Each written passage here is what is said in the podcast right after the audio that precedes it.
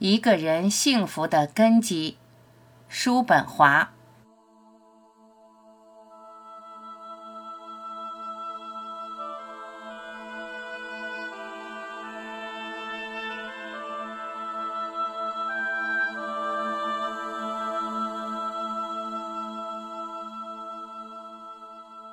有许多人，我指的是那些无足轻重的人，仅仅生活于过去。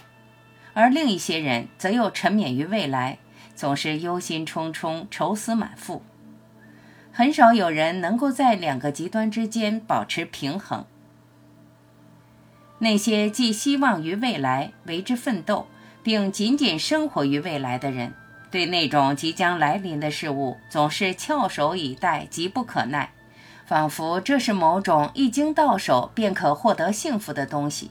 尽管那些人聪明绝顶、气度非凡，严格的说，不过像人们在意大利看见的短尾猿，一种希望最终得到它的冲力支撑着他们，使他们始终急急忙忙、紧追不舍。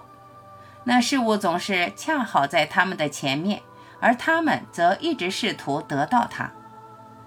这种人就其整体存在而言，他们置身于一种恒久虚幻的情境之中。继续不断地生活于一种短暂的临时状态，直到最终走完其人生的旅途。因此，我们既不应该让未来牵挂而思绪不宁、焦虑期盼，也不应该沉留于对往事的追悔惋惜，而应该牢牢记住：唯有现在才是实在的、确定的。未来总是无一例外地使我们的希望落空。过去也常与我们曾经预料的相去甚远。总之，无论是未来还是过去，都不及我们所想象的。同样的物体，由于间距在肉眼看来要小一些，但思想则可以把它想象的很大。只有现在是真实可行的，它是唯一富有现实性的时刻。正是在这绝无仅有的时刻，我们的生存才是真实的。因此，我们应当永远为此而充满欢乐，给他以应有的欢迎，并尽情享受着每一时刻。由于充分意识到它的价值，而摆脱了痛苦和烦恼之快乐。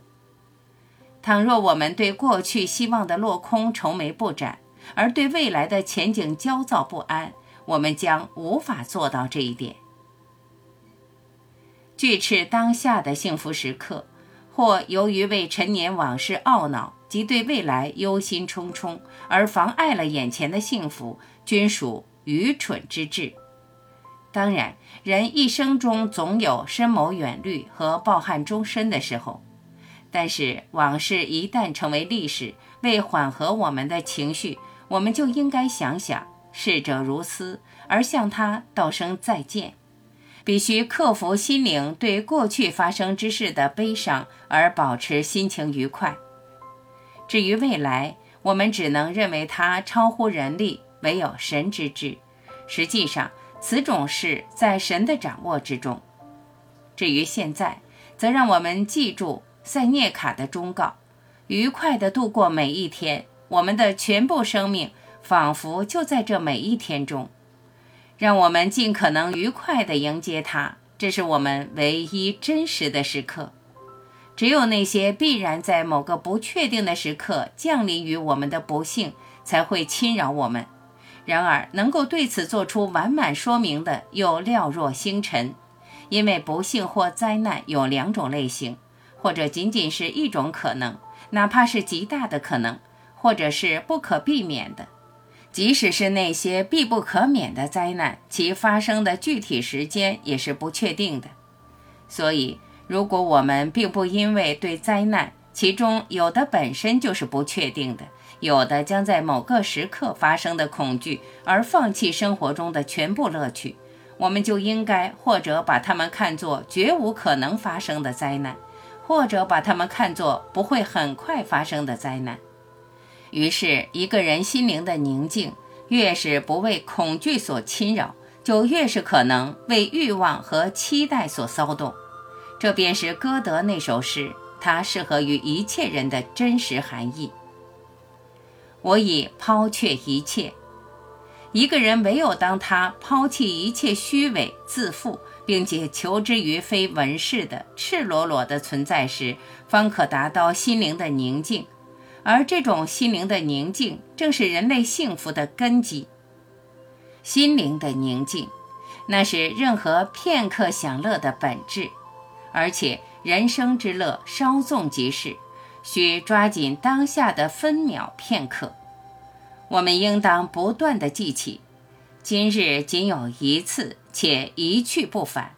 我们总以为明日会再来，但是接道而至的明日已是新的一日，并且它也是一去不复返的。我们常常忘记，每一天都是一个整体，因此也是生命中不可替代的一个部分，而是习惯于。将生命看作恰似一束观念或名称，这些观念或名称是无法体验的。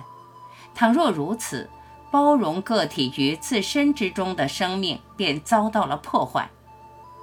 在那些幸福而充满生气的美好日子里，我们应当尽情地欣赏和享受；即使在悲苦忧愁的时候，我们也应当回想那过去的寸寸光阴。在我们的记忆中，他们似乎远离痛苦与哀伤，是那样的令人妒羡。往昔犹如失却的伊甸园，只有在此刻，我们才能真切地体会到，他们是我们的朋友。然而，我们欢度幸福时刻，却不珍惜它，只是当灾难逼近我们时，才希望他们归来。无数欢快和愉悦的时光都消磨在无聊的事物之中，我们常常因种种不愉快的琐事而错过这些愉快的时刻。一旦不幸降临，却又为之突然空叹。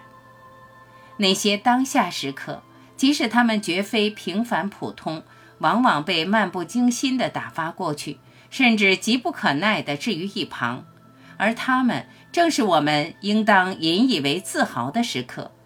人们从未想到，流逝的时光正不断地使当下变为过去，在那里，记忆使之理想化，并闪烁着永恒的光芒。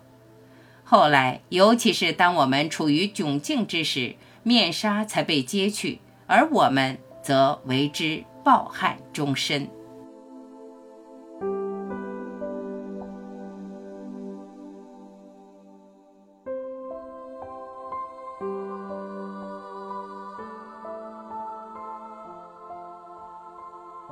感谢聆听，我是晚琪，再会。